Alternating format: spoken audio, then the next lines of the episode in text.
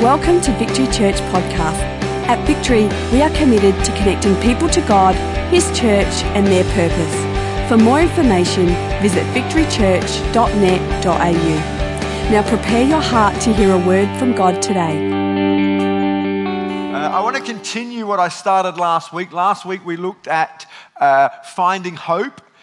Today I want to look at finding peace in keeping with our Finding Christmas theme.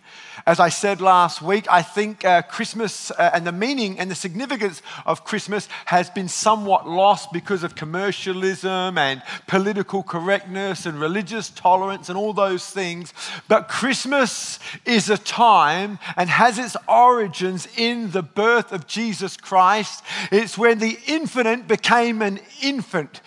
Christmas was not the time that Jesus was born, it's the time he came to planet Earth. He was alive, he was around from the very beginning of time. Jesus was there at the moment of creation. When the world was being formed and all that is in it, Jesus was there. He was already around, but 2,000 years ago, he came as a gift to us as a personalized packaged gift to you and I as a plan of God's redemption and salvation for humanity. And I, for one, am eternally grateful for that. And what I love about Jesus, when you find Jesus, you find other things as well, such as hope, which is what we spoke about last week, such as peace, which is what we're going to speak about today, and things like joy, which we're going to speak about next week. Jesus truly is the gift that keeps on giving. Amen? And so we're going to look at finding peace today because this I know. I've been to enough, sorry, I've seen enough beauty pageants, at least on television anyway, and I know this that every beauty pageant contestant wants world peace. And I think that would reflect in this room. We all want world peace. Would that be fair to say? You want world peace? Stacey Bruin, you want world peace? Yeah. Derek, you want world peace? See, I'm right, aren't I? Dan, do you want world peace? Absolutely. Mrs. Jones, do you want world peace? Yes. You, you could be a beauty pageant. You, there we go. Tim, you want world peace? Everyone wants world peace. The trouble is, we can't even get peace in our inner world, let alone this whole world. I don't know if I have faith for this whole world to have peace, but let's just start with our inner world for a moment. Can we do that this morning? As we talk about finding peace, I want to talk about finding that inner peace. Everyone wants peace. The trouble is at Christmas time, it doesn't really help us find peace, even though the message of Christmas is about peace. We even sing about peace. We decorate our homes with a message of peace. But when you go shopping, you see anything but peace. You see road rage and you see trolley rage. I mean, you know, trying to get a park at this time of year is impossible. I've got a special park at Tea Plaza.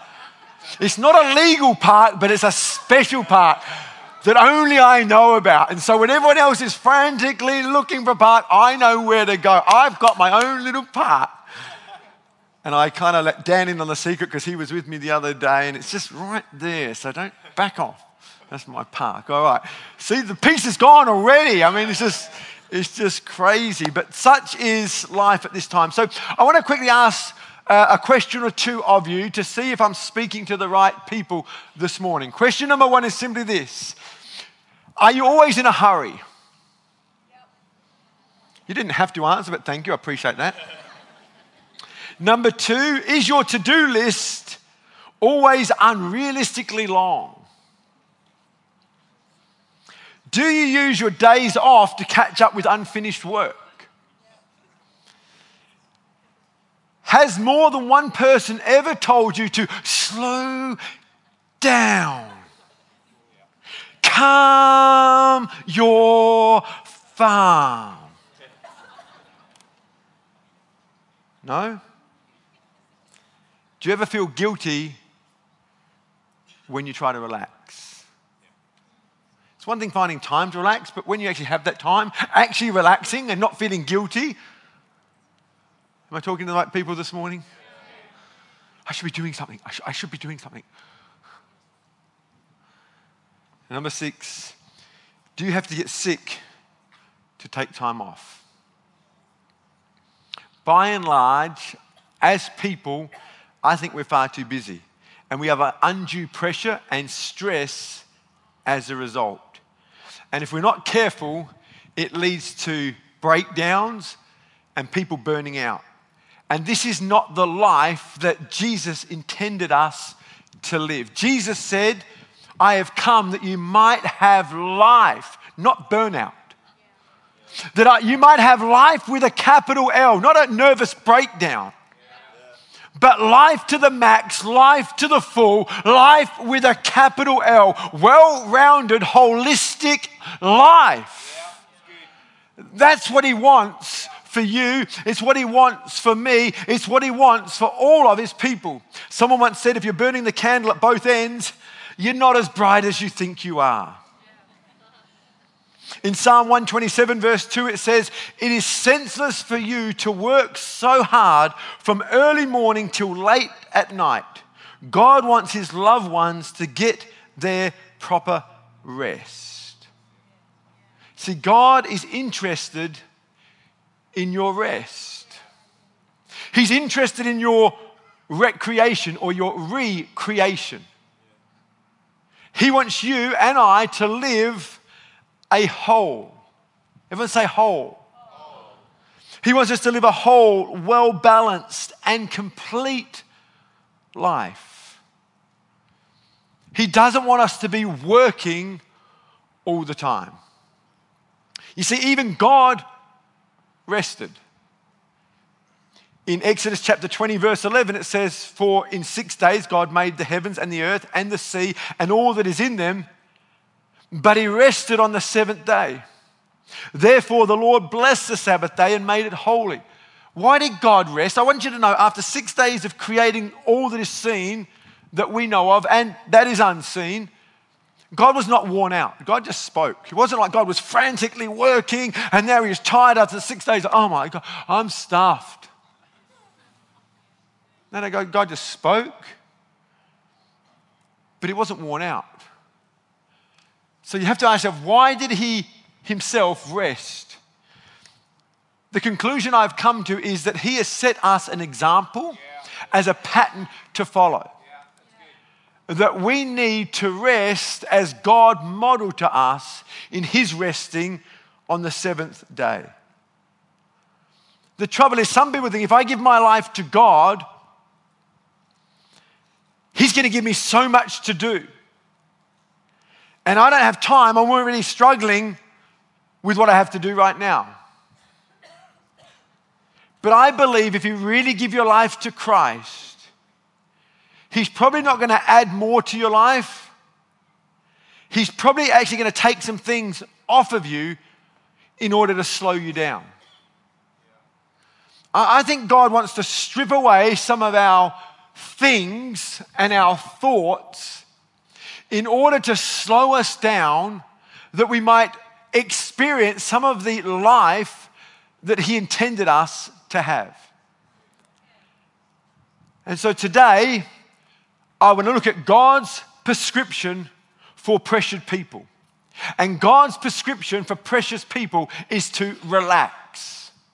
And I want to use the word relax as an acronym to help us understand God's method and pattern for us to follow. So, using the word relax as an acronym, number one, the R stands for to realize my worth. In order for us to find peace, we have to realize our worth. The reason most people overwork is because they confuse their work and their worth. We think that if we work a whole lot, achieve a whole lot, then we'll be worth a whole lot. And we tend to confuse who we are with what we do. When you're meeting someone for the very first time, 99% of the time you'll ask two questions. The first question will be something like this Hello, what's your name? And you'll find out the person's name. And the second question goes something like this What do you do? We, we seldom say, hey man, you look fantastic. I love your hair. You look so happy. The, the, the very next thing we say after finding out who they are, we ask them what they do. And I wonder if subconsciously we ask those questions to find out whether or not we're going to befriend them based upon what they do, based upon their worth. And say, well, actually, uh, I'm unemployed and I've got a bit of a problem here and a bit of a problem there. And, uh, okay, cool. Check out. And we confuse our worth as a person with what we do. But the Bible doesn't teach that. The Bible says that you are worth it no matter what you are doing right now or no matter what you are not doing right now. Some of you may have been told as a young person, maybe it was written by a teacher on your report card, you will amount to nothing, you're a nobody. And we've used that as motivation, which in and of itself isn't all bad. But the trouble is, it can be misleading. And we can use that as motivation to show them. I'll show them that I'm somebody. I'll show them that I'm something. I'm show that, I'll show them how, how valuable I really am. And so we give ourselves to working and studying and earning lots and lots of money. And when our net worth is significant, we feel that our self worth is significant. And we said, oh, I'll show them. But the trouble is, we don't have to show anybody anything. Because the Bible already says we are a somebody, that we're not a nobody. And if somebody says that you're a nobody, they've been misinformed. They don't know what God knows about you. In James chapter 1 verse 18 it says God decided to give us life through the word of truth so that we might be the most important of all things he made. See, see you matter to God. That, that's the simple message of Christmas. I say this every year. The, the simple message of Christmas is this that you matter to God. Yeah. Every person on the planet matters to God. Of all the forms of creation that can be seen today, you are the most important of all His creation. You are the pinnacle of His creation. The Bible says that we as human beings are the apple of His eye. You know, I'm not an animal hater, but I wouldn't call myself an animal lover either. And I'm not a tree or a, cons- a conservation hater, but I wouldn't call myself a cons- Conver- conservationist, that's what I'm trying to say. Conversationalist. Conservationist. And I'm not saying you should be cruel to, you know, animals like dogs and, you know, seals and, and, and whales. You shouldn't go around clubbing baby seals. I'm not, I'm not, I'm not condoning that. Cats are another story. And I'm not saying that you should go and, you know, you know cut down all the trees and, and, and, and, ruin the environment. I'm, I'm, not, a, I'm not you know, for that. But it never ceases to amaze me that some people can show so much love for an animal or a tree or the environment and yet treat people so badly. Jesus did not go on the cross for a dog, least of all a cat. I mean, I love my dog, I do. And anyone who knows me uh, knows I love my dog. And, and he turned two. His birthday is the 11th of the 12th, 13th. 11, 12, 13. So it's really easy to remember. And so he just turned two, and we love our dog. He's amazing, he's awesome. But you know what? He's not going to heaven. He may just get to hell, but he's not going to heaven. God did not create animals the same way He created you and I. With you and I, He breathed His Spirit into us. We are the apple of His eye. We, we have worth just in being who we are. And so, whatever vocation you take, I, I, trust it's in keeping with who God has made you, not based upon what people think you should do, based upon the value of the income that you'll receive. And I think there'd be a lot more peace if we just got in the slipstream of God, recognized our God shape, recognized our giftings, and got jobs accordingly. I remember a, a friend of mine who became a lawyer. She hated it. She was very creative by nature, and all she ever wanted to do is just design clothes.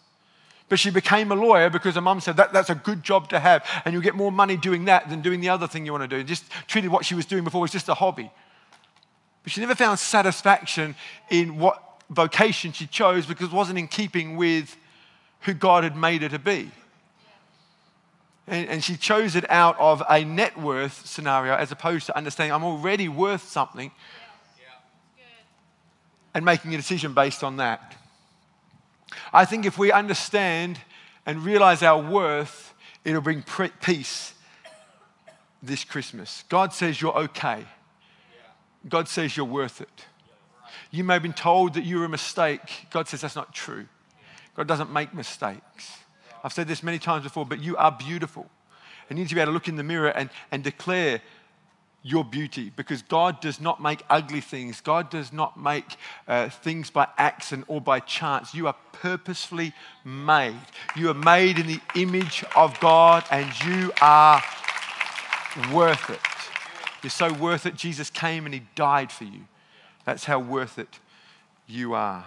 Secondly, the E is enjoy what I already have. We are often more aware of what we don't have than what we do have. And so as a result, we never really enjoy what we do have because we're always worried about what we don't have. And this Christmas, I want to say, actually, you know what? Enjoy what you do have. And even if somebody doesn't get you anything this Christmas, guess what? You've already got enough. Your, your, garage is full of stuff. If you get nothing this year, go into the garage and get some stuff out. Just tell everyone, look what I got. No one's going to even remember that you got it last year or the last. Doesn't matter. Just go dig out the lawnmower. I got a lawnmower. We've got so much stuff in our lives. In Ecclesiastes chapter 3, verse 13, it says, All of us should enjoy what we have worked for. It is God's gift.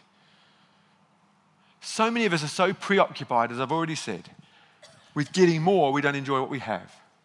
Probably the best illustration of this is kids at Christmas, of which we will see again this Christmas, I'm sure.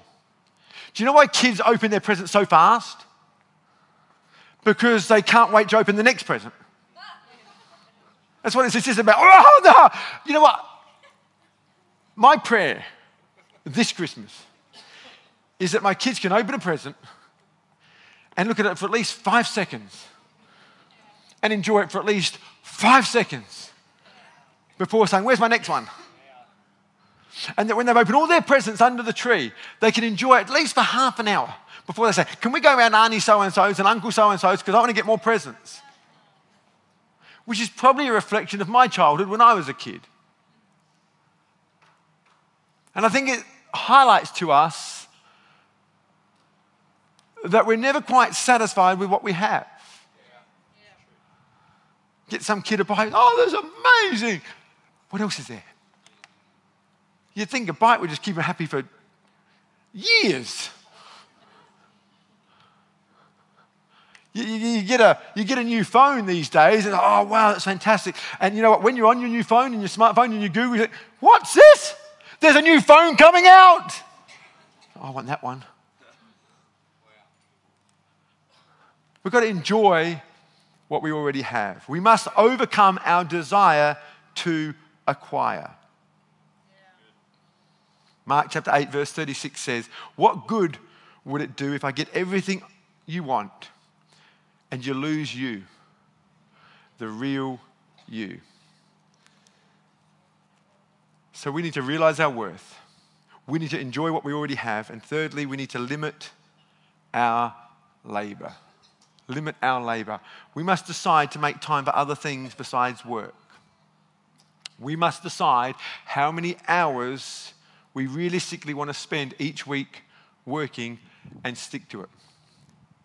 Mitchy's got himself a little job, and uh, because he's young and obviously quite inexpensive to hire, and he's good at what he does, they're forever asking him to work more.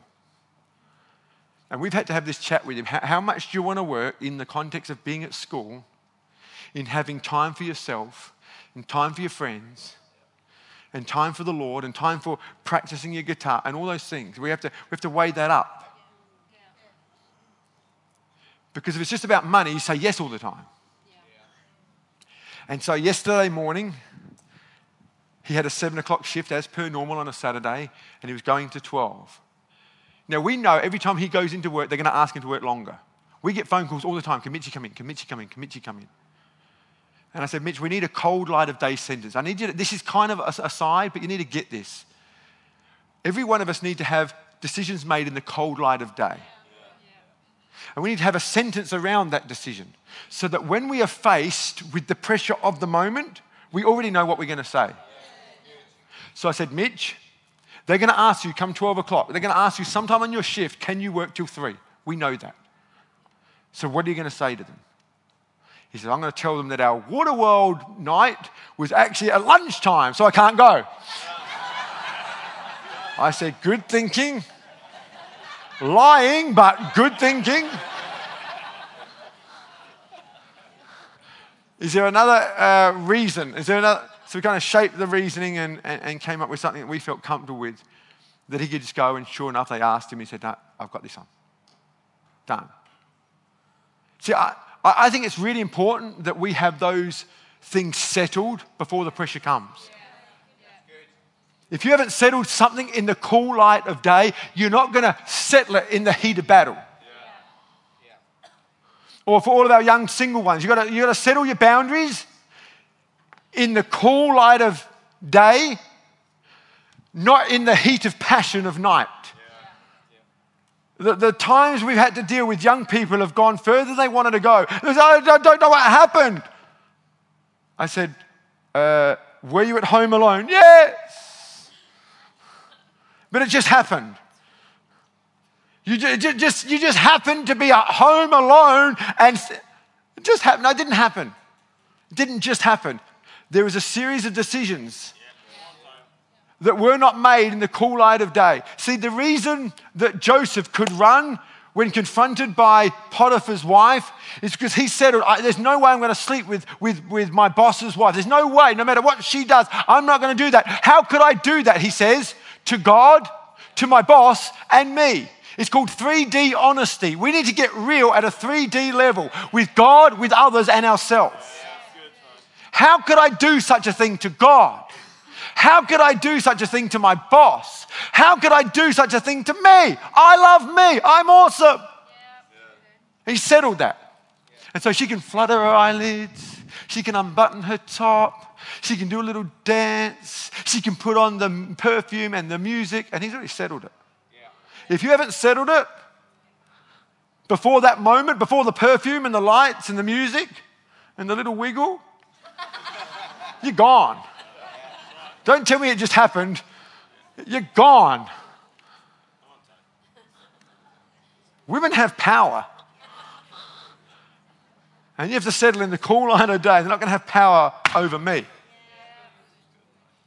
got to settle it. How could I do such a thing to God? How could I do such a thing to that young lady? How could I do such a thing to that man's wife? How could I do such a thing to my boss? And you know what? I'm better than that. How could I do such a thing to me? We've got to, we to settle some things. And before you get a promotion, because you know what? We're praying that you get a job. We pray, and as Christians, we should be good at our job, which means you're going to get a promotion. And, and so we need to make, in the cool light of day, not be so, not find our worth in the promotion. That's why all these are tied in. I'm already worth something. I've already set the limits to my labor. I know I'm going to get promoted because I'm good at what I do, but, but I've set the limits. Don't get flattered when you get a promotion. I, am believing every one of you will get a promotion. You should, because Christians should work better and harder than anybody. We shouldn't be the ones getting unemployed because we're lazy. We shouldn't be the ones who are getting retrenched because, you know what, they just didn't do their job. You know what? There's people who swear and drink, but that, they conduct themselves better at work than the Christians. That, that shouldn't be happening. Yeah. When there's a promotion going, I'd expect someone in this church to get the job. Yeah. But we have to work out actually, is it what we want? And if we've settled the fact that we are worth something already, that I don't need this promotion, doesn't make me feel any better about myself. And taking that promotion, while it's flattering, thank you, but it's going to mean more demand on my life and my kids, and I'm just not up for that in this season of my life. We've got to limit our labor. As I've already mentioned in Exodus chapter 20, verse 9, it says, You have six days in which to do your work. But on the seventh day, it'll be a day that you rest and dedicate to me, says the Lord, as He already set that example to us. The question is, what does that Sabbath day rest look like, look like for us? Well, to me, it can be many things, but it should be rest for the body. If you don't take time to rest your body, your body will make time to rest itself, either in hospital or with a cold or a flu or some form of sickness. It's amazing in Psalm 23 it says, He makes me lay down. It sounds, it sounds nice, doesn't it? He makes me lay down. But, but sometimes I think that looks like He makes me lay down just with sickness. Just, we just, we've just worked ourselves to a point of being sick, and He makes us lay down. Yeah. It shouldn't have to come to that. We need to rest our bodies. One of my concerns this Christmas is that as we go on our holidays, we're going to want to do everything and see everything. Particularly if you're going to Queensland, as many of you are. And if you're thinking, oh, I'm not going to Queensland, my word to you is just, just jump in their suitcase and just surprise them when you get there. All right. Um, but I, so, I know so many people that go overseas or interstate or some other parts of this beautiful state that we live in, and, and, and they just fill their time doing things. Whenever we've been to Queensland, we say one world. There's like a thousand worlds up there. And Australia Zoo. It just, there's lots of things to do up there. And we say, just going to go to one. I, I just think it's a dying art. We've, learned, we've lost the art of resting. Jesus knew what it was to rest. In Matthew or Mark chapter 1, verse 35, he would just get up early in the morning just go and rest and be with the Father. Then a few hours later, the disciples, Where are you? Jesus, where are you? Everyone's looking for you. Yeah, I know, I know, I know. That's why I'm here. People often ask me, Why do you get up? So, you're so disciplined, Tony. You get up at 5:30. Why, why do you get up so early? Because it's quiet. Three kids in the home. It's the only time I know how to get some quiet. Just do what you've got to do. It's so amazing. I don't know if I look tanned the, under these lights, but everyone says, is that, is that tan fake? Apparently, you can't even get a tan these days. This is, this is what you can get when you actually just sit by a pool for half an hour and do nothing. Just rest. Just rest. Your body needs resting. Can't always be on the go. What does a Sabbath day rest look like? It looks like resting your body. It looks like recharging your emotions. You need quietness to recharge your emotions. You need recreation to recharge your emotions. I, am a real believer in a holistic approach to life. And I'm not perfect and I haven't mastered this, but it's certainly been a signature theme to my life. Because I believe whatever you neglect, you'll lose. And that's why we did our series more recently body, soul, and spirit. And our soul is our will, our mind, and our emotions. And every area needs rest. And if we don't have rest in every one of those areas, we're going to burn out. And the last one is we need to refocus your spirit. So we need to rest our body, recharge your emotions, and refocus your spirit. This is what the Bible calls worship.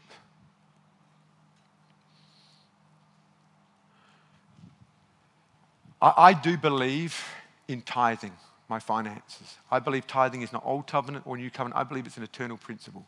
I believe in giving the first fruits to God is an eternal principle. But I also believe that crosses over to our time. Do you know if you tithe the tenth of your time, it'd be 17 hours a day, uh, 17 hours a week.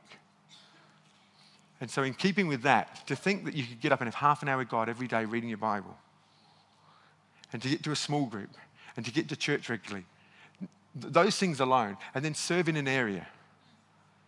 Doesn't even get close to the 17 hours. Can I just put that out there? It's amazing to me that when we are so tired, we look at our church attendance as the reason why we're tired. And yet we just got all these hours working.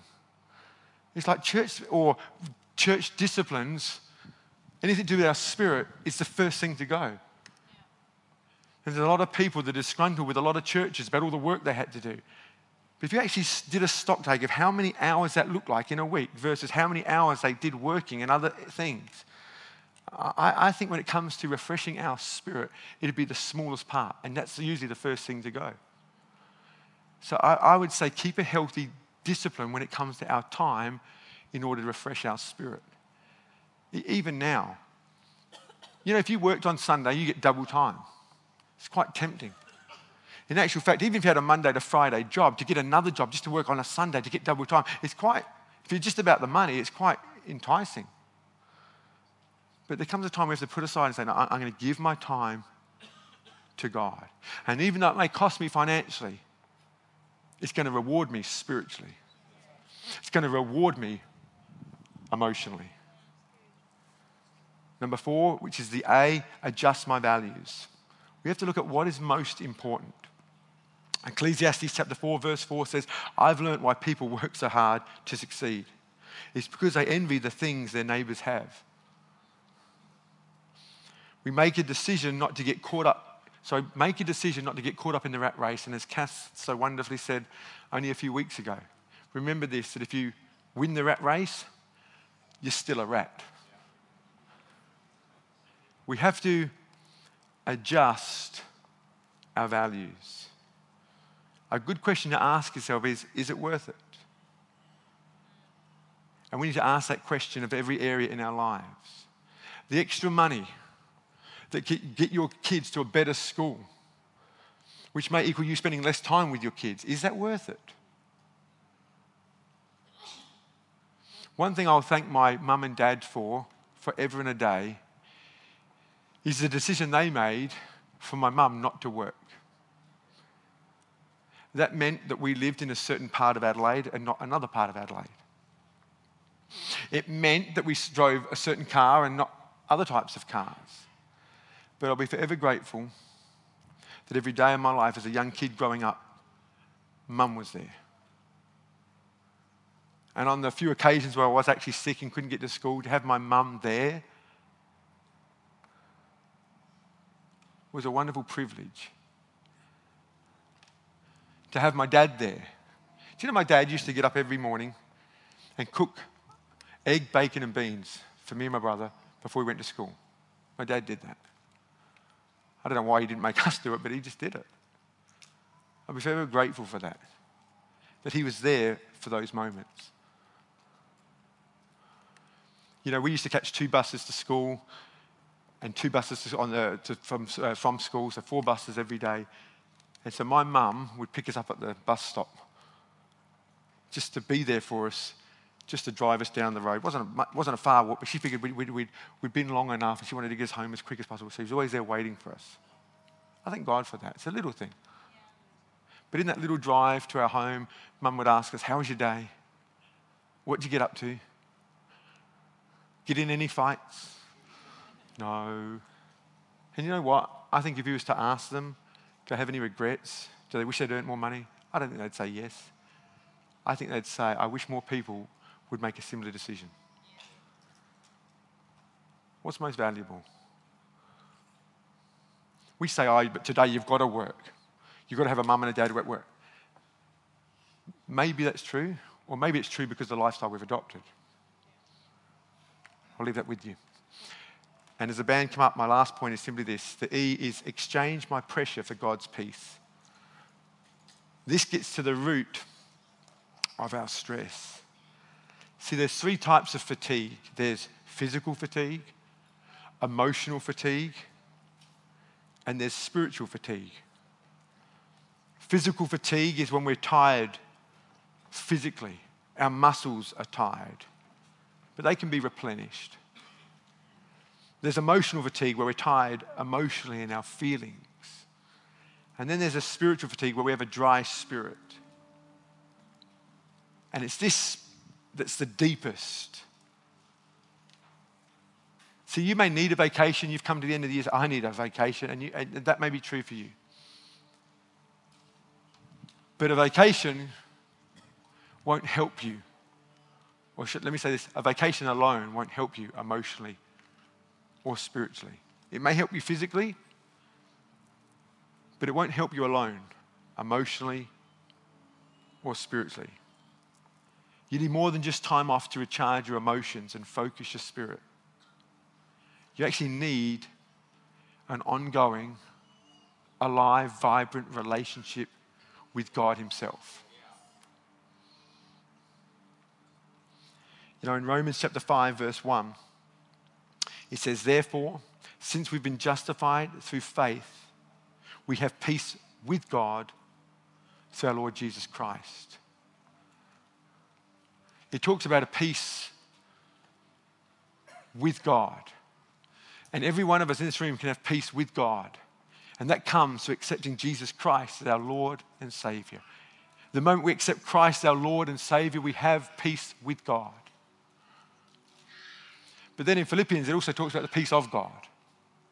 And the peace of God comes through obedience to what God's will, His words, and His ways. So you can't fight God and expect to have the peace of God. You can't ignore His word, not have any daily disciplines, say no to tithing, saying no to generosity, saying no to forgiveness, saying no to all those biblical principles, and then expect to have peace, the peace of God.